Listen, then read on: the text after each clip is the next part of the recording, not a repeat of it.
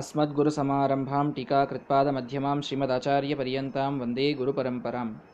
ಸ್ಮಧ್ವವಿಷಯದ ಎರಡನೆಯ ಸರ್ಗದಲ್ಲಿ ಈ ಹಿಂದೆ ನಾವು ನೋಡಿದ್ದು ಶ್ರೀಮದಾಚಾರ್ಯರು ಅವತರಿಸುವಂತಹ ಆ ಕ್ಷೇತ್ರದ ವರ್ಣನೆಯನ್ನು ಮಾಡಿ ಅವರ ತಂದೆಯ ವರ್ಣನೆಯನ್ನು ಮಾಡಬೇಕಾದಾಗ ಯಾವ ಮಧ್ಯಗೇಹ ಭಟ್ಟರು ಪ್ರವಚನವನ್ನು ಹೇಳಲಿಕ್ಕೆ ಕುಳಿತರೆ ಕೇವಲ ಅಲ್ಲಿ ಅನಂತೇಶ್ವರನ ದೇವಾಲಯದಲ್ಲಿ ಕುಳಿತಂತಹ ಪ್ರವಚನದ ಶ್ರೋತೃಗಳಿಗೆ ಅವರ ಇಂದ್ರಿಯಗಳಿಗೆ ಮಾತ್ರ ಆನಂದವಾಗ್ತಾ ಇತ್ತು ಅಂತಲ್ಲ, ಶ್ರೀವಲ್ಲಭಸ್ಯ ಭಜತಾಮಪಿ ದೈವತಾನಾಂ, ಪರಮಾತ್ಮನ ಅನಂತೇಶ್ವರನ ಸೇವೆಗೆಂದು ಅಲ್ಲಿಗೆ ಬಂದ ದೇವತೆಗಳು ಪ್ರತಿಯೊಬ್ಬರೂ ಕೂಡ ಕುಳಿತು ಪ್ರವಚನವನ್ನು ಆಲಿಸಿ ಆನಂದಪಟ್ಟು ಹೋಗ್ತಾ ಇದ್ರು. ಇಂಥ ಅದ್ಭುತವಾದಂತಹ ಒಂದು ಪ್ರವಚನದ ವೈಖರಿ, ಅದರ ಒಂದು ವೈರುಷ್ಯ ಅವರಲ್ಲಿ ಇತ್ತು ಅಂತ ಹೇಳಿದರು. ಆದರೆ ಈ ರೀತಿಯಾಗಿ ಹರಿಯ ಗುಣಗಳ ಕಥೆಯನ್ನು ಕಥನ ಮಾಡುವುದರಲ್ಲಿ ಅದುವೇ ಅಮೃತ ಅಂತ ತಿಳಿದುಕೊಂಡು ಅದರಲ್ಲೇ ತೃಪ್ತರಾದಂತಹ ಮಧ್ಯಗೇಹ ಭಟ್ಟರಿಗೆ ಒಂದು ಚಿಂತೆ ಕಾಡ್ತಾ ಇದೆ. ಯಾವ ಚಿಂತೆ ಅಂತ ಕೇಳಿದರೆ, ನೈರ್ಗುಣ್ಯವಾದಿಷು ಜನೇಶ್ವಪಿ ಸಾಗ್ರಹೇಶು, ಅಂದರೆ ಸುತ್ತಲಿನ ಜನರೆಲ್ಲರೂ ಕೂಡ ನೈರ್ಗುಣ್ಯವಾದವನ್ನು ಹೇಳ್ತಾ ಇದ್ದಾರೆ. ಇವರಂತೂ ಹರಿಯ ಗುಣಗಳ ಕಥನವನ್ನು ಮಾಡುವುದರಲ್ಲೇ ತಮ್ಮ ಸಮಗ್ರ ಕಾಲವನ್ನು ಕಳೀತಾ ಇದ್ದಾರೆ.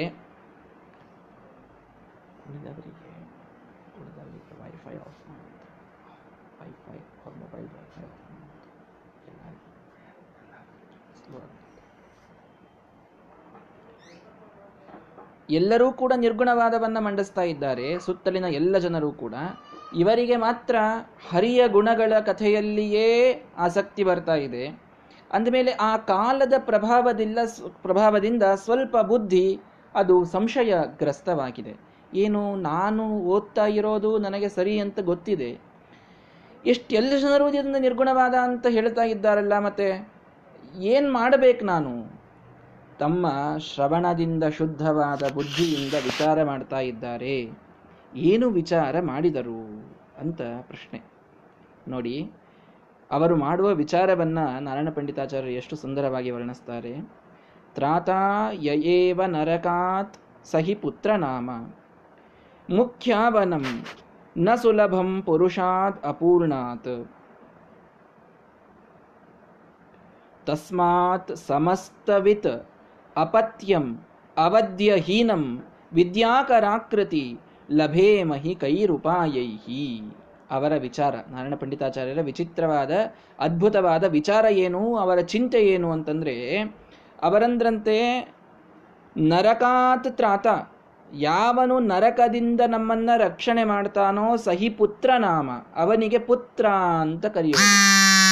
ಪುತ್ರನಿರಬೇಕು ಅಂದರೆ ಎಂಥವನು ಅಂದರೆ, ಪುತ್ ಅನ್ನೋದಕ್ಕೆ ನರಕ ಅಂತ, ಪುತ್ ಅನ್ನುವಂಥದ್ದೊಂದು ನರಕದ ಹೆಸರದು. ಪುನ್ನಾಮ ನರಕಾತ್ ತ್ರಾಯತೆ ಇತಿ ಪುತ್ರ, ನಮ್ಮನ್ನ ನರಕದಿಂದ ಯಾವನು ರಕ್ಷಣೆ ಮಾಡ್ತಾನೋ ಅವನೇ ಪುತ್ರ. ತನ್ನ ಸತ್ಕರ್ಮಗಳಿಂದ ತಾನು ತಂದೆ ತಾಯಿಗಳು ತೀರಿ ಹೋದ ಮೇಲೆ ಮಾಡುವಂತಹ ಈ ಭೋಜನದಿಂದ, ಅರ್ಥಾತ್ ಭೂರಿ ಭೋಜನದಿಂದ, ಶ್ರದ್ಧಾದಿಗಳಿಂದ ಅವನು ಪುತ್ರ ಅಂತನಿಸಿಕೊಳ್ತಾನೆ. ಆ ತಂದೆ ತಾಯಿಗಳನ್ನು ನರಕದಿಂದ ಪಾರು ಮಾಡ್ತಾನೆ. ಮೂರು ಮಾಡಿದರೆ ಪುತ್ರ ಅಂತ ಹೇಳ್ತಾರೆ. ಯಾವುದಪ್ಪ? ಜೀವತೋ ವಾಕ್ಯಕರಣಾತ್, ತಂದೆ ತಾಯಿಗಳು ಜೀವಂತ ಇದ್ದಾಗ ಅವರ ಮಾತನ್ನು ಪಾಲಿಸೋದು. ಪ್ರತ್ಯಬ್ಧಂ ಭೂರಿಭೋಜನಾತ್, ಅವರು ತೀರಿ ಹೋದರೆ ಪ್ರತಿ ವರ್ಷವೂ ಅತ್ಯಂತ ಅದ್ದೂರಿಯಾಗಿ, ಅರ್ಥಾತ್ ಬ್ರಾಹ್ಮಣರ ಭೋಜನ ಅತ್ಯಂತ ಸಮೃದ್ಧವಾಗಿ ಮಾಡಿಸಿ ದಕ್ಷಿಣೆಯನ್ನು ಕೊಟ್ಟು ಅತ್ಯಂತ ಭಕ್ತಿಯಿಂದ ಶ್ರದ್ಧಾದಿಗಳನ್ನು ಮಾಡುವುದು ಪ್ರತಿ ವರ್ಷವೂ ಕೂಡ. ಗಯಾಯಾಮ್ ಪಿಂಡದಾನಾಚ, ತಾನು ಜೀವಂತಿರೋಷ್ಟರಲ್ಲಿ ಒಂದು ಸಲ ಆದರೂ, ಜೀವನದಲ್ಲಿ ಒಮ್ಮೆಯಾದರೂ ಗಯೆಯಲ್ಲಿ, ಮಾತೃಗಯೆಯಲ್ಲಿ, ತಾಯಿಯ ಹೆಸರಿನಲ್ಲಿ, ಪಿತೃಗಯೆಯಲ್ಲಿ, ತಂದೆಯ ಹೆಸರಿನಲ್ಲಿ ಎರಡು ಗಯ ಇವೆ. ಆ ರೀತಿಯಾಗಿ ಗಯಾದಲ್ಲಿ ಪಿಂಡದಾನವನ್ನು ಮಾಡೋದ್ರಿಂದ ತ್ರಿಭಿಹಿ ಪುತ್ರಸ್ಯ ಪುತ್ರತ, ಮಗನಾದವನು ಮಗ ಅಂತ ಕರೆಸಿಕೊಳ್ಳಬೇಕು, ಪುತ್ರ ಅನ್ನಿಸಿಕೊಳ್ಳಬೇಕು ಅಂದರೆ ಈ ಮೂರುಗಳನ್ನು ಮಾಡಬೇಕು. ಜೀವಂತ ಇದ್ದಾಗ ಮಾತು ಪಾಲಿಸುವಂಥದ್ದು, ತೀರಿ ಹೋದ ಮೇಲೆ ವರ್ಷಕ್ಕೊಮ್ಮೆ ಭೂರಿಭೋಜನವನ್ನು ಶ್ರಾದ್ದಾದಿಗಳನ್ನು ಮಾಡಿಸುವುದು, ಜೀವನದಲ್ಲಿ ಒಮ್ಮೆಯಾದರೂ ಗಯೆಯಲ್ಲಿ ಪಿಂಡದಾನವನ್ನು ಮಾಡುವುದು. ಈ ಮೂರನ್ನು ಮಾಡ್ತಾ ತಂದೆ ತಾಯಿಗಳನ್ನು ನರಕದಿಂದ ಎತ್ತಿ ಸ್ವರ್ಗಕ್ಕೆ ಹಾಕುವ ಶಕ್ತಿ ಪುತ್ರನಲ್ಲಿ ಇದೆ. ಎಷ್ಟು ವಿಚಿತ್ರವಾದ ಸಂಬಂಧವನ್ನು ದೇವರು ಬೆಳೆಸಿಟ್ಟಿರ್ತಾನೆ ನೋಡಿ. ಯಾವುದೋ ಜನ್ಮದಲ್ಲಿ ನಾವು ತಂದೆ ತಾಯಿಗಳನ್ನು ಅವರಿಗೆ ಮಕ್ಕಳಾಗಿ ಬರ್ತೇವೆ, ಅವರು ಇನ್ನು ಮುಂದಿನ ಜನ್ಮದಲ್ಲಿ ಮತ್ತೊಬ್ಬರಿಗೆ ಮಕ್ಕಳಾಗ್ತಾರೆ, ಮತ್ತೊಬ್ಬರಿಗೆ ತಂದೆ ತಾಯಿಗಳಾಗ್ತಾರೆ. ಒಂದೇ ಜನ್ಮ ನಮಗೆ ಈ ರೀತಿಯ ಸಂಬಂಧವನ್ನು ಹಾಕಿದರೂ ಎಷ್ಟು ಅದಕ್ಕೆ ಮಹತ್ವವನ್ನು ಕೊಡ್ತಾನೆ ಪರಮಾತ್ಮ ಅಂತಂದರೆ, ಅವರ ಪುಣ್ಯದಿಂದ ನಮಗೆ ಸ್ವರ್ಗ ನರಕಾದಿಗಳ ಒಂದು ವ್ಯತ್ಯಾಸವಾಗುವಷ್ಟರ ಮಟ್ಟಿಗೆ. ನಮ್ಮ ಕರ್ಮಗಳು ನಿಜವಾಗಿ ನಮಗೆ ತಾರಕ, ಇದು ಸತ್ಯವೇ. ಆದರೆ ಪುತ್ರರು ಮಾಡುವಂತಹ ಸತ್ಕರ್ಮಗಳು ತಂದೆ ತಾಯಿಗಳಿಗೆ ಬಹಳಷ್ಟು ಅವರ ಒಂದು ಸ್ಥಿತಿಗತಿಯಲ್ಲಿ ವ್ಯತ್ಯಾಸವನ್ನು ತಂದುಕೊಡ್ತವೆ. ಎಷ್ಟು ದುಷ್ಟ ಹಿರಣ್ಯಕಶ್ಯಪು, ಯಾರಿಗೆ ಗೊತ್ತಿಲ್ಲ ಹೇಳಿ ಹಿರಣ್ಯಕಶ್ಯಪುವಿನ ಅಟ್ಟಹಾಸ ಹೇಗಿತ್ತು ಅಂತ. ಎಷ್ಟು ಗೋಬ್ರಾಹ್ಮಣರ ಹತ್ಯೆಯನ್ನು ಮಾಡಿರಲಿಲ್ಲ, ಎಷ್ಟು ಋಷಿಗಳ ಯಜ್ಞವನ್ನು ಧ್ವಂಸ ಮಾಡಿರಲಿಲ್ಲ. ಏನೆಲ್ಲ ಪಾಪದ ಕರ್ಮದ ಲಿಸ್ಟ್ ತೆಗೆದಿಟ್ಟರೆ ಅದರಲ್ಲಿ ಫಸ್ಟ್ ನಂಬರ್ ಬರೋದು ಹಿರಣ್ಯಕಶ್ಯಪುವಿಗೆ. ಅಷ್ಟೆಲ್ಲ ದುಷ್ಟ ಕೆಲಸಗಳಿದ್ದರೂ ಕೂಡ ಪುತ್ರನಾದ ಪ್ರಹ್ಲಾದ ಒಂದು ಪ್ರಾರ್ಥನೆಯನ್ನು ನರಸಿಂಹದೇವರಿಗೆ ಮಾಡಿದ, ನನ್ನ ತಂದೆ ಮಾಡಿದ ಎಲ್ಲ ತಪ್ಪುಗಳನ್ನು ಕ್ಷಮಿಸು. ಒಂದೇ ಪ್ರಾರ್ಥನೆಗೆ ತಥಾಸ್ತು ಅಂದರು ನರಸಿಂಹದೇವರು. ಮಾಡಿದ ಎಲ್ಲ ಪಾಪಗಳ ಲಿಸ್ಟ್ ಸುಟ್ಟು ಹೋಯಿತು ಕೇವಲ ಅಂತಹ ಪುತ್ರನನ್ನು ಪಡೆದಿದ್ದಕ್ಕೆ. ನೋಡಿ, ಒಂದೇ ಜನ್ಮದ ಸಂಬಂಧವಾದರೂ ಎಷ್ಟು ಗಾಢವಾದ ಸಂಬಂಧ ತಂದೆ ತಾಯಿಗಳು ಮತ್ತು ಮಕ್ಕಳಲ್ಲಿ ಬೆಳೆಸುವುದು ಪರಮಾತ್ಮ. ಅದಕ್ಕೆ ಅವನಿಗೆ ಹೇಳೋದು ಪ್ರಿಯಕೃತ್ ಪ್ರೀತಿವರ್ಧನ. ಪ್ರೀತಿಯನ್ನು ಎರಡು ಸಂಬಂಧಗಳ ಮಧ್ಯದಲ್ಲಿ ಪ್ರೀತಿಯನ್ನು ಬೆಸೆಯುವಂತಹ ಕಾರ್ಯ ದೇವರೊಬ್ಬನೇ ಮಾಡಲಿಕ್ಕೆ ಸಾಧ್ಯವಿದೆ. ಕೃಷ್ಣ ಪರಮಾತ್ಮನಿಗೆ, ವಿಷ್ಣು ಪರಮಾತ್ಮನಿಗೆ ಆ ಹೆಸರನ್ನು ಹೇಳ್ತಾರೆ ವಿಷ್ಣು ಸಹಸ್ರನಾಮದಲ್ಲಿ, ಪ್ರೀತಿವರ್ಧನ. ಸುತಂತು ತಂತುವರ್ಧನ. ತಂತುವರ್ಧನ ಅಂದರೆ ವಂಶವನ್ನು ಬೆಳೆಸುವವ, ಮಗನನ್ನು ಕೊಟ್ಟು ನಮ್ಮನ್ನು ಉದ್ಧಾರ ಮಾಡುವವ. ಇದು ಅವನಿಗಿದ್ದ ಹೆಸರು, ಬಹಳ ಪವಿತ್ರವಾದ ಶ್ರೇಷ್ಠವಾದ ಹೆಸರು. ಅದಕ್ಕೆ ವಿಷ್ಣು ಸಹಸ್ರನಾಮದಲ್ಲಿ ಆ ಹೆಸರನ್ನು ತೆಗೆದುಕೊಳ್ತಾರೆ. ಭಾರಿ ಸಿಗ್ನಿಫಿಕೆಂಟ್ ಆದ ಹೆಸರದು. ಆದ್ದರಿಂದ ಪುತ್ರನನ್ನು ಕೊಟ್ಟು ಪರಮಾತ್ಮ ನಮ್ಮನ್ನು ರಕ್ಷಣೆ ಮಾಡ್ತಾನೆ ನರಕದಿಂದ. ಅದಕ್ಕೆ ನಾರಾಯಣ ಪಂಡಿತಾಚಾರ್ಯರು ವಿಚಾರ ಮಾಡ್ತಾರೆ, ತ್ರಾತಾಯ ಏವ ನರಕಾತ್ ಸಹಿ ಪುತ್ರನಾಮ. ಯಾರು ನನ್ನನ್ನು ನರಕದಿಂದ ರಕ್ಷಣೆ ಮಾಡ್ತಾರೋ ಅವನಿಗೆ ಪುತ್ರ ಅಂತ ಕರೆಯೋದು. ಅಪೂರ್ಣಾತ್ ಪುರುಷಾತ್ ಮುಖ್ಯಾವನಂ ನ ಸುಲಭಂ. ಅವನೇ ಒಂದು ರೀತಿ ಅಪೂರ್ಣ ಇದ್ದ ಅಂತಂದರೆ, ಏನು ಭಾರಿ ದೊಡ್ಡ ಯೋಗ್ಯತೆ ಇಲ್ಲದಂಥ ಸಾಮಾನ್ಯ ಪುತ್ರ ಇದ್ದ ಅಂತಂದರೆ ಅವನೇನು ನನ್ನ ರಕ್ಷಣೆ ಮಾಡ್ತಾನೆ? ನನ್ನನ್ನು ನರಕದಿಂದ ರಕ್ಷಣೆ ಮಾಡಬೇಕಾಗಿದೆ. ಈ ಎಷ್ಟೆಲ್ಲ ನಿರ್ಗುಣವಾದ ಎಲ್ಲ ಕಡೆಗೆ ಹರಡಿದಾಗ, ನನ್ನ ಮನಸ್ಸಿನಲ್ಲೂ ಸಂಶಯಗಳು ಮೂಡ್ತಾ ಇರಬೇಕಾದಾಗ, ನನಗೆಲ್ಲೋ ಒಂದು ರೀತಿಯಲ್ಲಿ ನರಕದ ಆಶಂಕ ಇದೆ, ನರಕದ ಭಯ ಇದೆ.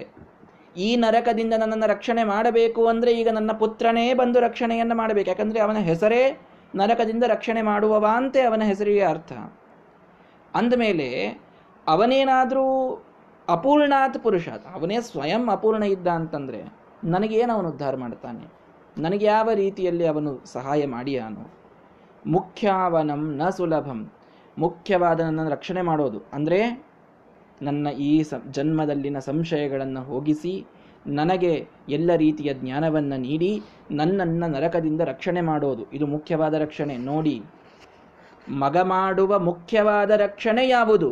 ನಾರಾಯಣ ಪಂಡಿತಾಚಾರ್ಯ ಎಷ್ಟು ಸುಂದರವಾಗಿ ತಿಳಿಸ್ತಾ ಇದ್ದಾರೆ. ಮುಖ್ಯಾವನಂ, ಮುಖ್ಯ ರಕ್ಷಣೆ. ತಂದೆ ತಾಯಿಗಳಿಗೆ ಮಗ ನೀಡಬೇಕಾದ ಮುಖ್ಯ ರಕ್ಷಣೆ ಯಾವುದು?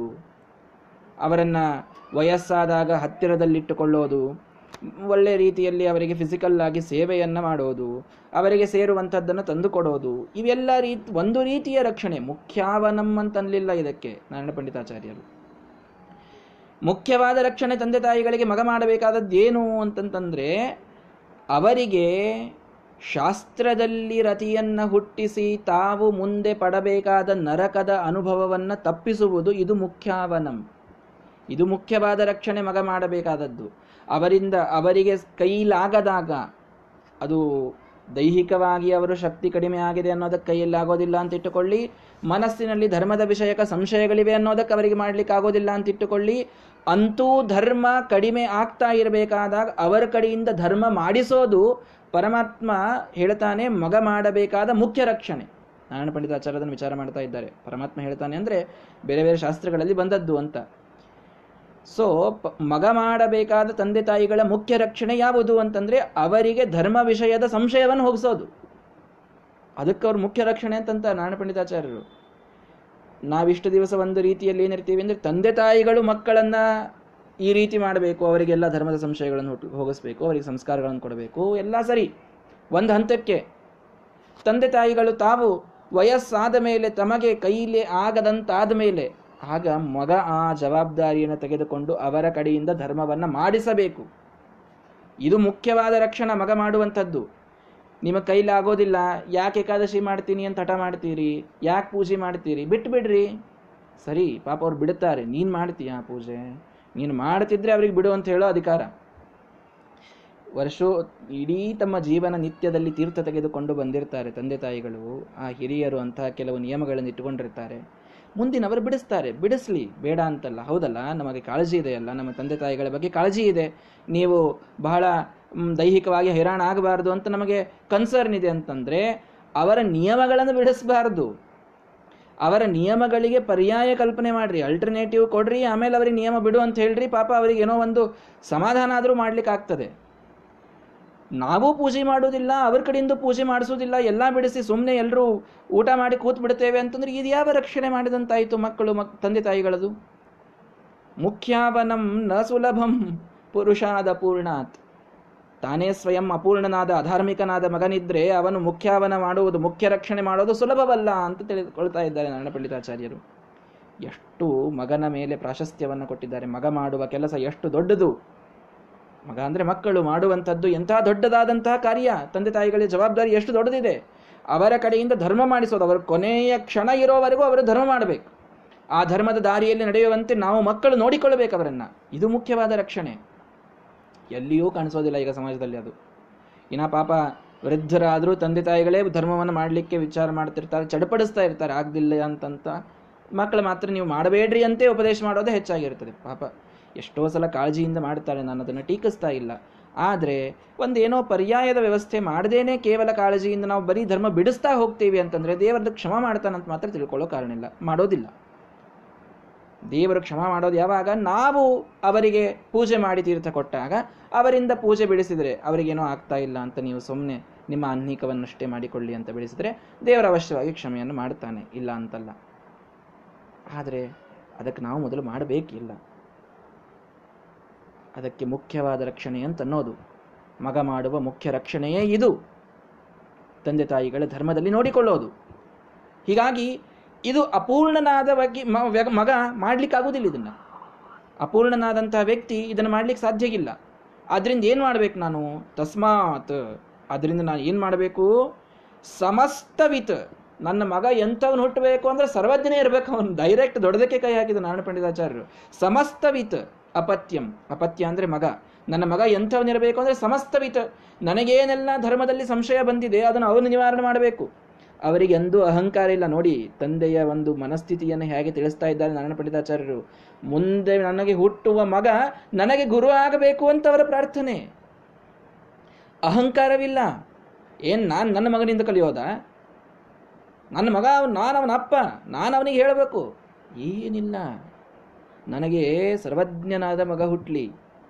ಅವಧ್ಯಹೀನಂ, ಅವಧ್ಯ ಒಂದು ಸ್ವಲ್ಪ ದೋಷ ಅಮಂಗಳ ಅನ್ನೋದು ಏನೂ ಇರಬಾರ್ದವನಲ್ಲಿ, ಅಷ್ಟು ನಿರ್ದುಷ್ಟ ಸ್ವಭಾವ. ಸಮಸ್ತವಿತ, ಸರ್ವಜ್ಞನಾದ ವ್ಯಕ್ತಿ. ವಿದ್ಯಾಕರಾಕೃತಿ, ವಿದ್ಯಾಕರಾಕೃತಿ. ನೋಡ್ರಿ ಅವರು ಬೇಡ್ತಾ ಇರೋದು ಪರಮಾತ್ಮನಿಗೆ. ವಿದ್ಯೆಯ ಆಕಾರ ಅಂದರೆ ವಿದ್ಯೆಯ ಉತ್ಪತ್ತಿ ಸ್ಥಾನ ಅಂದರೆ ವೇದಗಳು ಅಂತ ಹಿಡಿಯೋಣ. ಆ ವೇದಗಳ ಆಕೃತಿಯೇ ನನಗೆ ಮಗನಾಗಿ ಬರಬೇಕು. ಅಂತಹ ಮಗನನ್ನು ಕೈಹಿ ಉಪಾಯೈಹಿ ಲಭೇಮಹಿ, ನಾವು ಯಾವ ಉಪಾಯ ಮಾಡಿದರೆ ಅವನನ್ನು ಪಡೀಲಿಕ್ಕೆ ಸಾಧ್ಯ ಅಂತ ವಿಚಾರ ಮಾಡಿದ್ರಂತೆ ನಾರಾಯಣ ಪಂಡಿತಾಚಾರ್ಯ. ಒಬ್ಬ ತಂದೆ ಮಾಡಬೇಕಾದ ವಿಚಾರ. ಯಾವ ತಂದೆ ಇನ್ನೂ ಮಕ್ಕಳನ್ನು ಪಡೆದಿಲ್ಲ ಅವನು ಮಾಡಬೇಕಾದ ವಿಚಾರ ಎಂಥದ್ದು, ಅಥವಾ ಪಡೆದರೂ ಮುಂದಿನವರಿಗೆ ಹೇಳಬೇಕಾದ ವಿಚಾರ ಎಂಥದ್ದು? ನಿನಗೆ ನಿನ್ನ ಮಗ ಮುಖ್ಯವಾಗಿ ರಕ್ಷಣೆ ಮಾಡಬೇಕಾಗಿದೆ. ಅರ್ಥಾತ್ ನಿನ್ನನ್ನು ಅವನು ಧರ್ಮ ಮಾರ್ಗದಲ್ಲಿ ನಡೆಸಬೇಕಾಗಿದೆ. ನಿನಗಿಂತಲೂ ಧಾರ್ಮಿಕ, ನಿನಗಿಂತಲೂ ಹೆಚ್ಚು ಶಾಸ್ತ್ರ ಓದಿದ ವ್ಯಕ್ತಿ, ನಿನಗಿಂತಲೂ ಹೆಚ್ಚು ವಿದ್ಯೆ ಇದ್ದವ ನಿನಗೆ ಮಗನಾಗಿ ಬಂದಾಗ ಮಾತ್ರ ಇದು ಸಾಧ್ಯ. ದೇವರಲ್ಲಿ ಬೇಡಿಕೊಳ್ಳುವಾಗ ಎಂತಹ ಮಗನನ್ನು ಬೇಡಿಕೊಳ್ಳಬೇಕು? ನನ್ನನ್ನು ಮೀರಿಸಲಿ ನನ್ನ ಮಗ, ನನಗಿಂತಲೂ ಹೆಚ್ಚು ವಿದ್ಯೆಯನ್ನು ಹೊಂದಲಿ, ನನಗಿಂತಲೂ ಹೆಚ್ಚು ಶಾಸ್ತ್ರಗಳನ್ನು ಅವನು ಕಲೆಯಲಿ, ನನಗಿಂತಲೂ ಸರ್ವಜ್ಞನಾಗಿ ಅರ್ಥಾತ್ ಜ್ಞಾನದಲ್ಲಿ ಹೆಚ್ಚಿನ ಒಂದು ವ್ಯಕ್ತಿತ್ವ ಅವನಿಗಿರಲಿ, ನನಗೂ ಅವನಿಂದ ಧರ್ಮದಲ್ಲಿನ ಸಂಶಯಗಳು ನಿವಾರಣೆಯಾಗಲಿ. ಆ ಸಂದರ್ಭದಲ್ಲಿ ನನಗೆ ಎಂದಿಗೂ ಕಿಂಚಿತ್ತೂ ಅಹಂಕಾರ ಬರೋದು ಬೇಡ. ಅಂಥ ಮಗನನ್ನು ಪಡೀಲಿಕ್ಕೆ ಏನು ಮಾಡಬೇಕು ಅಂತ ವಿಚಾರ ಮಾಡಿದ್ರಂತೆ ನನ್ನ ಪಂಡಿತಾಚಾರ್ಯರು. ಒಂದೇ ಶ್ಲೋಕ, ಇದು ಇನ್ನೂ ಹೇಳ್ತಾ ಹೋದರೆ ಬಹಳ ಸಂದೇಶ ಇದೆ. ಅಂತೂ ಶ್ರೀಮದಾಚಾರ್ಯರು ಜನ ಹನುಮ ಜಯಂತಿ ದಿವಸ ಆಗಬೇಕು ಅನ್ನೋದಕ್ಕೆ ಮುಂದೆ ಹೋಗಬೇಕಷ್ಟೇ. ಆದರೆ ತಂದೆ ತಾಯಿಗಳು ವಿಚಾರ ಮಾಡುವ ವೈಖರಿ, ಸಮಾಜದಲ್ಲಿ ನಾವು ನೋಡಬೇಕಾದ ದೃಷ್ಟಿ ಎಷ್ಟು ಸುಮಧ್ವ ವಿಜಯ ನಮಗೆ ತಿಳಿಸಿಕೊಡ್ತದೆ.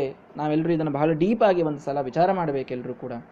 ಅಂತೂ ಅವ್ರು ಹೇಳ್ತಾರೆ, ಕೈಹಿ ಉಪಾಯೈಹಿ, ಏನು ಉಪಾಯ ಮಾಡೋಣ? ಅಂಥ ಮಗ ಹುಟ್ಟಬೇಕು ನಮಗೆ, ಸರ್ವಜ್ಞನಾಗಿರಬೇಕು, ಒಂದು ದೋಷ ಇರಬಾರ್ದು, ವಿದ್ಯೆಯ ಉತ್ಪತ್ತಿ ಸ್ಥಾನನೇ ಅವನಾಗಿರಬೇಕು, ವೇದಗಳ ಆಕೃತಿ ಇದ್ದಂತಿರಬೇಕು ಅವನು. ಯಾಕೆ ಪಡಿಬೇಕು ಅವನನ್ನು ಅಂತ ವಿಚಾರ ಮಾಡಿ ಒಂದು ನಿರ್ಣಯಕ್ಕೆ ಬರ್ತಾರಂತೆ. ಏನು ನಿರ್ಣಯ? ಪೂರ್ವೇ ಅಪಿ ಕರ್ದಮ ಪರಾಶರ ಪಾಂಡು ಮುಖ್ಯಾಹ ಯತ್ ಸೇವಯಾ ಗುಣಗಣಾಢ್ಯಮಪತ್ಯಮಾಪುಹು ತಂ ಪೂರ್ಣ ಸದ್ಗುಣತನುಂ ಕರುಣಾಮೃತಾಬ್ಧಿಂ ನಾರಾಯಣಂ ಕುಲಪತಿಂ ಶರಣಂ ವ್ರಜೇಮ. ನಾರಾಯಣ ಪಂಡಿತಾಚಾರ್ಯ ಹೇಳ್ತಾರೆ, ಯಾವನ ಸೇವೆಯಿಂದ ಹಿಂದೆ ಕರ್ದಮ ಪರಾಶರ ಪಾಂಡು ಮುಖ್ಯಾಹ, ಕರ್ದಮರು ಪರಾಶರ ಋಷಿಗಳು, ಪಾಂಡುರಾಜ, ಗುಣಗಣಾಢ್ಯಂ ಅಪತ್ಯಮಾಪುಹು, ಭಾರೀ ಗುಣದಿಂದ ಪೂರ್ಣನಾದ ಮಕ್ಕಳನ್ನು ಅವರು ಪಡೆದರೋ. ನೋಡಿ, ಕೇವಲ ನಮ್ಮ ವಿಚಾರಗಳು ಅವುಗಳಿಗೆ ಹಿಂದೆ ತತ್ವ ಎಂಥದ್ದಿರಬೇಕು ಅಂದರೆ ಶಾಸ್ತ್ರದಿಂದ ಬಂದದ್ದಿರಬೇಕವು. ನಾವೇನೋ ಒಂದು ಉಪಾಯ ಮಾಡ್ತಾ ಇದ್ದೀವಿ, ನಿನ್ನೆ ಹೇಳಿದೆ, ತಾವೇ ತಮ್ಮ ಶ್ರವಣ ಮಾಡಿದ ಬುದ್ಧಿಯಿಂದ ವಿಚಾರ ಮಾಡಿದರು ಅಂತ. ಅಂದರೆ ಅವರು ಪರಿಹಾರ ಕಂಡುಕೊಳ್ಳೋದು ಯಾವಾಗಲೂ ಶಾಸ್ತ್ರ ಗ್ರಂಥಗಳಲ್ಲಿ ಏನೇ, ಇನ್ನು ಅದರಿಂದ ಪರಿಹಾರ ಕಂಡುಕೊಳ್ಳೋರಲ್ಲ ಅವರು. ಪೂರ್ವೇ ಪಿ ಕರ್ದಮ ಪರಾಶರ ಪಾಂಡು, ಇವರೆಲ್ಲ ಹೆಸರು ಎಲ್ಲಿಂದ ಬಂತದ್ದು? ಹಿಂದೆ ಅವರು ಶ್ರವಣ ಮಾಡಿದ್ದೇ ಅಲ್ಲೇನದು, ಪ್ರವಚನಗಳಲ್ಲಿ ಪುರಾಣಗಳಲ್ಲಿ ಶ್ರವಣ ಮಾಡಿದ್ದೇ ಅದು. ಅದರಿಂದೇ ಅವರು ವಿಚಾರ ಮಾಡೋದು. ಅಂದರೆ ಪರಿಹಾರ ಸಿಗಬೇಕು ನಮಗೆ ಯಾವುದಕ್ಕಾದರೂ ಅಂದರೆ ಶಾಸ್ತ್ರದಿಂದ ಸಿಗಬೇಕದು. ಶಾಸ್ತ್ರ ಬಿಟ್ಟು ಇನ್ನು ಯಾವುದರಿಂದ ನಮಗೆ ಯಾವ ಪರಿಹಾರವೂ ಸಿಗುವುದಿಲ್ಲ. ಇಷ್ಟು ಅರ್ಥಕೊಂಡು ಬಿಡ್ತಿದ್ರು ಆ ಜನ. ಅದಕ್ಕೆ ತಾವು ಮತ್ತೆ ಶಾಸ್ತ್ರವನ್ನು ತಿರುಗಿಸಿ ನೋಡ್ತಾರೆ. ಇತಿಹಾಸದ ಪುಟಗಳಲ್ಲಿ ಭಾರೀ ಭಾರೀ ಗುಣಗಣಾಢ್ಯ ಮಕ್ಕಳನ್ನು ಪಡೆದವರು ಯಾರು?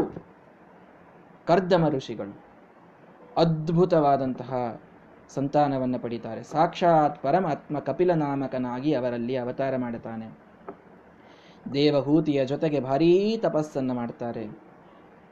ನಿರ್ವಿಣ್ಣ ನಿತರಾಂ ಭೂಮನ್ ಅಸದಿಂದ್ರಿಯ ತರ್ಪಣಾತ್. ಕರ್ದಮ ಋಷಿಗಳು ಬಹಳಷ್ಟು ವರ್ಷ ತಪಸ್ಸು ಮಾಡಿದಾಗ ದೇವಹೂತಿ ಒಂದು ಮಾತು ಕೇಳಿರೋದಿಲ್ಲ ಅವರಿಗೆ. ನನಗೆ ನೀವು ಒಂದೂ ಸುಖ ಕೊಡಲಿಲ್ಲ, ನನಗೆಂದೂ ಎಲ್ಲೂ ತಿರುಗಾಡಿಸ್ಲಿಲ್ಲ, ಎಲ್ಲೂ ಕರ್ಕೊಂಡು ಹೋಗಲಿಲ್ಲ, ಏನು ಒಂದು ಮಾತು ಅನ್ನೋದಿಲ್ಲರಿ ಆ ಹೆಣ್ಮಗಳು ದೇವಹೂತಿ. ಕೇವಲ ಕರ್ದಮರ ತಪಸ್ಸಿಗೆ ನಾನು ಹೇಗೆ ಅನುಕೂಲ ಮಾಡಿಕೊಡಬೇಕು ಅದನ್ನೇ ವಿಚಾರ ಮಾಡಿ ಸಾವಿರಾರು ವರ್ಷ ತನ್ನ ಗಂಡನ ತಪಸ್ಸಿಗೆ ಅನುಕೂಲ ಮಾಡಿಕೊಡ್ತಾಳೆ. ಮಾಡಿಕೊಟ್ಟಾಗ ಕರ್ದಮರಿಗೆ ಒಂದು ಹಂತಕ್ಕೆ ಅವಳ ಮೇಲೆ ಪ್ರೀತಿ ಒಕ್ಕಿ ಬಂದು ಬಿಡುತ್ತದೆ. ನಿನಗೆ ನಾನಿಷ್ಟು ದಿವಸ ಏನೂ ಮಾಡಲಿಕ್ಕಾಗಿಲ್ಲ, ದೇವಹೂತಿ ಏನು ಕೇಳ್ತೀಯೋ ಕೇಳು ಮಾಡ್ತೀನಿ ಅಂತ ಹೇಳಿಬಿಟ್ರು. ಏನಿಲ್ಲ, ಹೆಣ್ಣು ಜೀವ, ಕೆಲವು ಅಪೇಕ್ಷೆಗಳಿವೆ. ನಾನು ದೇವತಾ ಸ್ತ್ರೀಯರು ಹೇಗೆ ಅಡ್ಡಾಡ್ತಾರೆ ಹಾಗೆ ಅಡ್ಡಾಡಬೇಕು, ನಾನು ಕೆಲವು ದಾಸದಾಸಿಗರನ್ನು ಇಟ್ಟುಕೊಂಡು ಒಂದು ರೀತಿ ರಾಜ್ಯವನ್ನು ಆಳಬೇಕು, ಹೀಗೆಲ್ಲ ಅಪೇಕ್ಷೆಗಳಿವೆ. ಹೌದಾ? ಕಾಮಗಾಮಿಯಾದ ವಿಮಾನ. ಕರ್ದಮ ಋಷಿಗಳ ತಪಸ್ಸಿನ ಪ್ರಭಾವ ಎಂಥದ್ದು ನೋಡಿ. ಕೇವಲ ಸಂಕಲ್ಪ ಮಾಡಿದ್ರಿಂದ ಒಂದು ವಿಮಾನ ಬಂದು ನಿಂತಿದೆ. ಆ ವಿಮಾನದಲ್ಲಿ ಅವಳನ್ನು ಕೂಡಿಸಿ ಎಲ್ಲಿ ಕರ್ಕೊಂಡು ಹೋಗ್ತಾರೆ? ವಿಭ್ರಾಜಕಾಂ, ನಂದನವನ, ಕುಬೇರನ ಅಲಕಾಪಟ್ಟಣ, ಎಲ್ಲ ದೇವತೆಗಳು ತಮ್ಮ ಸ್ತ್ರೀಯರ ಜೊತೆಗೆ ವಿಹಾರ ಮಾಡುವಂತಹ ಭಾರೀ ಭಾರೀ ಗಾರ್ಡನ್ಗಳಿಗೆ, ಉಪವನಗಳಿಗೆ ಅವಳನ್ನು ಕರೆದುಕೊಂಡು ಹೋಗಿ ಅವಳಿಗೆ ಸಾಕಷ್ಟು ವರ್ಷ ಅಲ್ಲಿ ವಿಹಾರ ಮಾಡಿಸುವಂತೆ ಮಾಡಿ ಅವಳಿಗೆ ಎಲ್ಲ ಸುಖವನ್ನು ಕೊಡ್ತಾರೆ. ಮೊದಲು ಅವಳು ಅದಕ್ಕಾಗಿ ಭಾರೀ ಸಾಧನೆಯನ್ನು ಮಾಡಿರ್ತಾಳೆ, ತನ್ನ ಗಂಡನ ಮನಸ್ಸನ್ನು ಅಷ್ಟು ಒಲಿಸಿರ್ತಾಳೆ ಅವರ ತಪಸ್ಸಿಗೆ ಅನುಕೂಲ ಮಾಡಿಕೊಟ್ಟು. ಅಷ್ಟೆಲ್ಲವಾದ ಮೇಲೆ ತೃಪ್ತಿ ಆಯಿತಾ ಅಂತಂತಾರೆ ಕರ್ದಮ ಪ್ರಜಾಪತಿಗಳು. ದೇವಹೂತಿಯಲ್ಲಿ ಕಣ್ಣಿನಲ್ಲಿ ನೀರು ಬಂದು ಬಿಡುತ್ತವೆ. ನಿರ್ವಿಣ್ಣ ನಿತರಾಂ ಭೂಮನ್ ಅಸದ್ ಇಂದ್ರಿಯ ತರ್ಪಣಾತ್. ಏನು ಸ್ವಾಮಿ, ಎಂಥ ತಪಸ್ವಿಗಳು ನೀವು, ನಿಮಗೆ ನಾನು ಇದನ್ನು ಕೇಳಿಬಿಟ್ನಲ್ಲ, ನನ್ನ ಇಂದ್ರಿಯಗಳಿಗೆ ತೃಪ್ತಿ ಬೇಕು ಅಂತ ಕೇಳಿಬಿಟ್ನಲ್ಲ, ಅಸದಿಂದ್ರಿಯ ತರ, ಇದೆಲ್ಲ ವ್ಯರ್ಥ ನಾನು ಎಷ್ಟು ವರ್ಷ ಮಾಡಿದ್ದು. ನಿರ್ವಿಣ್ಣ, ನಾನು ಇದರಲ್ಲಿ ನನ್ನ ಎಲ್ಲ ಶಕ್ತಿ ಹಾಕಿಬಿಟ್ನಲ್ಲ, ನನಗಿದು ಏನೂ ಬೇಡ, ಇನ್ನು ನನಗೆ ನಿಮ್ಮ ಮಾರ್ಗವೇ ಶ್ರೇಯೋ ಮಾರ್ಗ ಅಂತ ಗೊತ್ತಾಗಿದೆ, ನನಗೆ ನಿಮ್ಮ ಮಾರ್ಗದಲ್ಲೇ ಕರೆದುಕೊಂಡು ಹೋಗಿ, ನನಗೂ ತಪಸ್ಸು ಮಾಡಲಿಕ್ಕೆ ಹೇಳ್ರಿ, ನನಗೆ ಶ್ರೇಷ್ಠನಾದ ಮಗ ಹುಟ್ಟಬೇಕು ನೋಡಿ, ಅಂತಹ ತಪಸ್ಸು ಮಾಡಲಿಕ್ಕೆ ನನಗೆ ಉಪದೇಶ ಮಾಡಿ ಆಯಿತು ಅಂತ ಇಬ್ಬರು ಮುಂದೆ ಕೂಡಿ ತಪಸ್ಸು ಮಾಡಿದರೆ 9 ಜನ ಮೊದಲಿಗೆ ಹೆಣ್ಣು ಮಕ್ಕಳು ಹುಟ್ಟುತ್ತಾರೆ. ಮಕ್ಕಳು ಬೇಕು ಅಂದಿದ್ದೀಯಲ್ಲ, ಹುಟ್ಟಿದ್ದಾರೆ, ನಿನಗೆ ಉದ್ಧಾರ ಆಗ್ತದೆ, ನಾನು ಸನ್ಯಾಸಿ ಆಗ್ತೀನಿ ಅಂತ ಹೊರಟು ಬಿಟ್ಟರು ಕರ್ದಮ ಋಷಿಗಳು. 9 ಜನ ಹೆಣ್ಣುಮಕ್ಕಳಾಗಿದ್ದಾರೆ. ಸ್ವಾಮಿ, 9 ಜನ ಹೆಣ್ಣುಮಕ್ಕಳಾದರೂ ಎಲ್ಲರನ್ನೂ ಮದುವೆ ಮಾಡಿಕೊಟ್ರಿ. ನೀವು ಹೋದರೆ ನನಗೆ ಇನ್ನು ಜ್ಞಾನದ ಉಪದೇಶ ಮಾಡೋರು ಯಾರು? ದೇವಹೂತಿಯ ಮೊದಲಿನ ಮನಸ್ಥಿತಿ, ಈಗಿನ ಮನಸ್ಥಿತಿ ಬಹಳ ಡಿಫ್ರೆಂಟ್ ಇದೆ. ಮೊದಲು ಅವಳ ತನ್ನ ಇಂದ್ರಿಯ ತೃಪ್ತಿಗಾಗಿ ಕೇಳಿದಳು. ಮುಂದೆ ಇನ್ನೊಮ್ಮೆ ಮಕ್ಕಳಾದ ಮೇಲೆ ಮತ್ತೊಮ್ಮೆ ಕರ್ದಮ ಋಷಿಗಳು ಹೊರಟಾಗ ನಿಲ್ಲಿಸಿದ್ದು ಯಾಕೆ ಅಂತಂದರೆ, ನನಗೊಬ್ಬ ಜ್ಞಾನೋಪದೇಶಕನಾದಂಥವನನ್ನು ನೀಡಿ ನೀವು ಹೋಗಿ. ಹೌದಾ, ಸರಿ, ತಪಸ್ಸನ್ನು ಮಾಡು. ಮತ್ತೆ ಕರ್ದಮ ಋಷಿಗಳು ದೇವಹೂತಿ ಕೂಡಿ ತಪಸ್ಸನ್ನು ಮಾಡಿದ್ದಾರೆ. ಕರ್ದಮ ಋಷಿಗಳ ತಪಸ್ಸಿಗೆ ಮೆಚ್ಚಿ ಪರಮಾತ್ಮ ತಾನು ಬಂದು ಪ್ರತ್ಯಕ್ಷನಾಗಿ, ಏನು ಬೇಕು, ನಿಮ್ಮ ತಪಸ್ಸಿಗೆ ನಾನು ಮೆಚ್ಚಿ ಮನಸ್ಸು ಕರಗಿ ಹೋಗಿದೆ ಅಂತ ಒಂದು ಕ್ಷಣ ಪರಮಾತ್ಮನ ಕಣ್ಣಿನಿಂದ ಆನಂದ ಬಾಷ್ಪ ಬಂತಂತೆ. ಕರ್ದಮ ಋಷಿಗಳ ತಪಸ್ಸು ನೋಡಿ, ಆ ಕರ್ದಮ ಋಷಿಗಳ ತಪಸ್ಸನ್ನು ನೋಡಿ ಪರಮಾತ್ಮನಿಂದ ಬಂದ ಆನಂದ ಬಾಷ್ಪವೇ ಇವತ್ತು ಬಿಂದು ಸರೋವರ ಅಂತಾಗಿದೆ. ಮಾತೃಗಯ ಅಂತ ಊರು, ಸಿದ್ಧಪುರ, ಗುಜರಾತ್ನಲ್ಲಿ ಬರ್ತದದು. ಅಲ್ಲಿ ಒಂದು ಬಿಂದು ಸರೋವರ ಅಂತ. ಏನದು ಬಿಂದು ಸರೋವರ? ಶುಕ್ಲನಾಮಕ ಪರಮಾತ್ಮ ಅವರಿಗೆ ಪ್ರತ್ಯಕ್ಷನಾದಾಗ ಅವನ ಕಣ್ಣಿನಿಂದ ಬಂದ ಆನಂದ ಬಾಷ್ಪ ಸರೋವರವಾಗಿದೆ ಇವತ್ತು. ನಾನೇ ನಿಮ್ಮ ಮಗನಾಗಿ ಬರ್ತೇನೆ ಅಂತ ಪರಮಾತ್ಮ ಹೇಳಿ ಕಪಿಲನಾಮಕ ಪರಮಾತ್ಮನಾಗಿ ಅಲ್ಲಿ ಅವತಾರ ಮಾಡಿ ಇವರು ಕರ್ದಮರು ತಾವು ತಮ್ಮ ಸಾಧನೆಗೆ ಹೋದ ಮೇಲೆ ದೇವಹೂತಿಯನ್ನು ಕೂಡಿಸಿಕೊಂಡು ಭಾರೀ ಸೇಶ್ವರ ಸಂಖ್ಯೆಯೋಗದ ಉಪದೇಶವನ್ನು ಮಾಡಿ, ಕಪಿಲನಾಮಕ ಪರಮಾತ್ಮನ ಉಪದೇಶವನ್ನು ಕೇಳಿದ ದೇವಹೂತಿ ಕರಗಿ ಕರಗಿ ಮನಸ್ಸು ಕರಗಿ ಅವಳೇ ನದಿಯಾಗಿ ಹರಿದಳು ಅಂತ ಬರ್ತದೆ. ಅದೇ ಆ ಮಾತೃಗಯದಲ್ಲಿ ಹರಿಯುವಂತಹ ಅಲ್ಲೊಂದು ಸರಸ್ವತಿ ನದಿ ಅಂತ ಇದೆ, ಅದಕ್ಕೆ ಸಿಂಧು ನದಿ ಅಂತೂ ಹೆಸರು. ಅಂತೂ ದೇವಹೂತಿಯೇ ನದಿಯಾಗಿ ಹರಿದದ್ದು. ಕಪಿಲನಾಮಕ ಪರಮಾತ್ಮನ ಉಪದೇಶಕ್ಕೆ ಕೇಳಿ ಮನಸ್ಸು ಕರಗಿ ನದಿಯಾಗಿ ಹರಿದ ಜಾಗ ಅದು. ಹೀಗಾಗಿ ವಿಚಾರ ಮಾಡ್ತಾರೆ ನಾರಾಯಣ ಪಂಡಿತಾಚಾರ್ಯರು, ಮದ್ದಿಗೇಹ ಭಟ್ಟರು, ಕರ್ದಮ ಪರಾಶರ ಪಾಂಡು ಮುಖ್ಯ, ಕರ್ದಮ ಋಷಿಗಳು ಏನು ಮಾಡಿ ಭಾರೀ ಮಗನನ್ನು ಪಡೆದ್ರು? ತಪಸ್ಸು ಮಾಡಿ ಪಡೆದರು.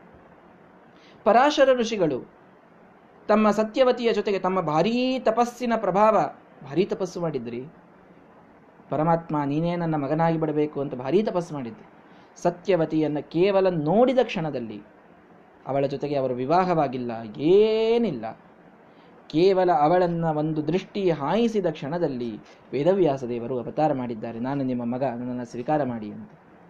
ಅದಕ್ಕೆ ವೇದವ್ಯಾಸ ದೇವರಿಗೆ ಕಾನೀನ ಅಂತ ಕರೀತಾರೆ. ಕಾನೀನ ದೇವ್, ಕಾನೀನ ಮದ್ಗುರು ಕರಾಬ್ಜ ಅಂತ ಬರ್ತದಲ್ಲ, ಕಾನೀನ ಮದ್ಗುರು ಸುಸೇವ್ಯ ಪದಾಬ್ಜ ಯುಗ್ಮ ವಾಸಿಷ್ಠ ಕೃಷ್ಣ ಮಮ ದೇಹಿ ಕರಾವಲಂಬಂ. ಕಾನೀನ ಅಂತ ಕರೀತಾರೆ. ಕಾನೀನ ಅಂತ ಯಾಕಂತಾರೆ ದೇವರಿಗೆ, ವೇದವ್ಯಾಸ ದೇವರಿಗೆ? ಕನ್ಯೆಯಿಂದ ಹುಟ್ಟಿದ್ರಿಂದ ಕಾನೀನ ಅಂತ ಕರೆಯೋದವರಿಗೆ. ಸತ್ಯವತಿಯನ್ನು ಮದುವೆ ಆಗಿರಲಿಲ್ಲ ಪರಾಶರ ಋಷಿಗಳು. ಅವಳಿನ್ನೂ ಕನ್ಯೆ. ಕನ್ಯೆ ಇದ್ದಾಗಲೇ ಕೇವಲ ಪರಾಶರರು ನೋಡಿದ ಕ್ಷಣದಿಂದ ಸತ್ಯವತಿಯಲ್ಲಿ ಹುಟ್ಟಿದ್ರು. ಸತ್ಯವತಿಯನ್ನು ಮದುವೆಯಾದವನು ನಿಜವಾಗಿ ಯಾರು? ಶಂತನು ರಾಜ. ಅವರು ಮದುವೆ ಆಗೇ ಇಲ್ಲ. ಹೀಗಾಗಿ ಆ ರೀತಿಯಲ್ಲಿ ಪರಾಶರರು ಪರಮಾತ್ಮನನ್ನು, ಗುಣವಂತನಾದ ಪುತ್ರನನ್ನು ಪಡೀಲಿಕ್ಕೆ ಏನು ಮಾಡಿದ್ರು? ತಪಸ್ಸು ಮಾಡಿದ್ರು. ಅದಕ್ಕೆ ನಾನು ತಪಸ್ಸು ಮಾಡಬೇಕು. ಪಾಂಡು ಮುಖ್ಯ, ಪಾಂಡುರಾಜರೇ ಮೊದಲಾದವರು, ದಶರಥ, ಪಾಂಡು, ಎಲ್ಲರೂ, ವಸುದೇವ, ಎಲ್ಲರೂ ತಪಸ್ಸನ್ನು ಮಾಡಿದ್ರು. ತಪಸ್ಸನ್ನು ಮಾಡಿ ಅವರು ಗುಣಗಣಾಢ್ಯನಾದಂತಹ ಮಗನನ್ನು ಪಡೆದಿದ್ದು. ಅಂದಮೇಲೆ ನಾವು ಏನು ಮಾಡೋಣ? ತಮ್ ಪೂರ್ಣ ಸದ್ಗುಣತನಂ, ಎಲ್ಲ ಸದ್ಗುಣಗಳಿಂದ ಪೂರ್ಣನಾದ ಕರುಣಾಮೃತಾಬ್ಧಿಂ, ಕರುಣೆಯ ಅಮೃತದ ಸಮುದ್ರದಂತಿರ್ತಕ್ಕಂತಹ ನಾರಾಯಣಂ ಕುಲಪತಿಂ, ನಮ್ಮ ಕುಲದೈವನಾದ ಆ ನಾರಾಯಣನನ್ನು, ಅನಂತೇಶ್ವರನನ್ನು ಶರಣಂ ರಜೇಮ, ನಾವು ಶರಣು ಹೋಗೋಣ, ನಾವು ಅವನ ಸೇವೆಯನ್ನು ಮಾಡೋಣ. ಕರ್ದಮರು, ಪರಾಶರರು, ಪಾಂಡು ಮುಖ್ಯರು ಎಲ್ಲರೂ ಕೂಡ ಯಾವ ಪರಮಾತ್ಮನ ಸೇವೆಯಿಂದ ಇಂತಹ ಶ್ರೇಷ್ಠ ಮಕ್ಕಳನ್ನು ಪಡೆದಿದ್ದಾರೋ, ನಾವು ಆ ಒಬ್ಬ ಶ್ರೇಷ್ಠ ಮಗ ಹುಟ್ಟಬೇಕು ಅಂದರೆ ನಮ್ಮ ಕುಲದೈವನಾದಂತಹ ಅನಂತೇಶ್ವರನ ಸೇವೆಯನ್ನು ಮಾಡಬೇಕು. ಪರಮಾತ್ಮನ ಸೇವೆಯೊಂದು ಬಿಟ್ಟರೆ ಶ್ರೇಷ್ಠ ಮಗ ಹುಟ್ಟಲಿಕ್ಕೆ ಇನ್ಯಾವ ಉಪಾಯವೂ ಸರ್ವಥಾ ಇಲ್ಲ ಜಗತ್ತಿನಲ್ಲಿ. ನಾವೇನೆಲ್ಲ ಲೌಕಿಕವಾದ ಉಪಾಯಗಳನ್ನು ಮಾಡಿಕೊಂಡರೂ ಕೂಡ, ಅಯ್ಯೋ ಬದಾಮ್ ತಿನ್ರಿ ಭಾರಿ ಮಗ ಹುಟ್ಟತಾನೆ, ಭಾರಿ ಬುದ್ಧಿವಂತ, ಎಲ್ಲ ಬದಾಮಲ್ಲೇ ಕೂಡ್ತಾವು. ಪರಮಾತ್ಮನ ಸೇವಾ ಒಂದಿತ್ತು ಅಂತಂದರೆ ಅವನ ಅನುಗ್ರಹ ಇತ್ತು, ನಮ್ಮ ಎಷ್ಟೇ ಕರ್ಮ ಕೆಟ್ಟಿದ್ರೂ ಶ್ರೇಷ್ಠ ಮಗ ಹುಟ್ಟುತ್ತಾನೆ, ಅವನ ಅನುಗ್ರಹ ಇತ್ತು ಅಂತಾದರೆ. ಇಲ್ಲದಿದ್ದರೆ ಏನು ಪ್ರಯೋಗ ಮಾಡಿದರೂ ಆಗುವುದಿಲ್ಲ. ಯಾವನಿಗೆ ಸ್ವಭಾವ ಬದಲಾಯಿಸ್ಲಿಕ್ಕಾಗ್ತದ್ರಿ? ಜೀವನ ಸ್ವಭಾವ, ಜೀವನ ಯೋಗ್ಯತೆ, ಇದನ್ನು ಬದಲಾಯಿಸುವುದು ಯಾರಿಗಾದರೂ ಸಾಧ್ಯವಾ? ಪರಮಾತ್ಮ ಆ ಕರುಣೆಯಿಂದ ಅನುಗ್ರಹ ಮಾಡಬೇಕು, ಶ್ರೇಷ್ಠ ಮಗ ಹುಟ್ಟಬೇಕಿದ್ದು ಇಷ್ಟೇ ಇದೆ ಇಲ್ಲಿ, ಇದರಲ್ಲಿ ಬೇರೆ ಯಾವ ಉಪಾಯವೂ ಇಲ್ಲ. ಆದ್ದರಿಂದ ಅವರು ಅಂದುಬಿಟ್ರು, ಹಿಂದಿನ ಅವರೆಲ್ಲರೂ ಶ್ರೇಷ್ಠ ಮಗನನ್ನು ಪಡೀಲಿಕ್ಕೆ ಆ ಪರಮಾತ್ಮನನ್ನೇ ಶರಣ ಹೋಗಿದ್ದಾರೆ, ಅದು ಬಿಟ್ಟರೆ ಇನ್ನು ಯಾವ ಉಪಾಯ ಇಲ್ಲ, ನಾನು ಅದನ್ನೇ ಮಾಡಬೇಕು, ಇದನ್ನು ಬಿಟ್ಟರೆ ನಾನು ಇನ್ಯಾವುದನ್ನು ಮಾಡುವಂತಿಲ್ಲ. ವೇದವತಿ ನಡಿ, ನಾವಿಬ್ಬರೂ ಹೋಗಿ ನಮ್ಮ ಕುಲದೈವನ ಸೇವೆಯನ್ನು ಮಾಡೋಣ. ಪರಮಾತ್ಮನ ಸೇವೆಯನ್ನು, ಅನಂತೇಶ್ವರನ ಸೇವೆಯಿಂದಲೇ ನಮಗೆ ಶ್ರೇಷ್ಠವಾದ ಮಗ ಹುಟ್ಟೋದು. ಯಾಕೆ ಬೇಕು ಮಗ?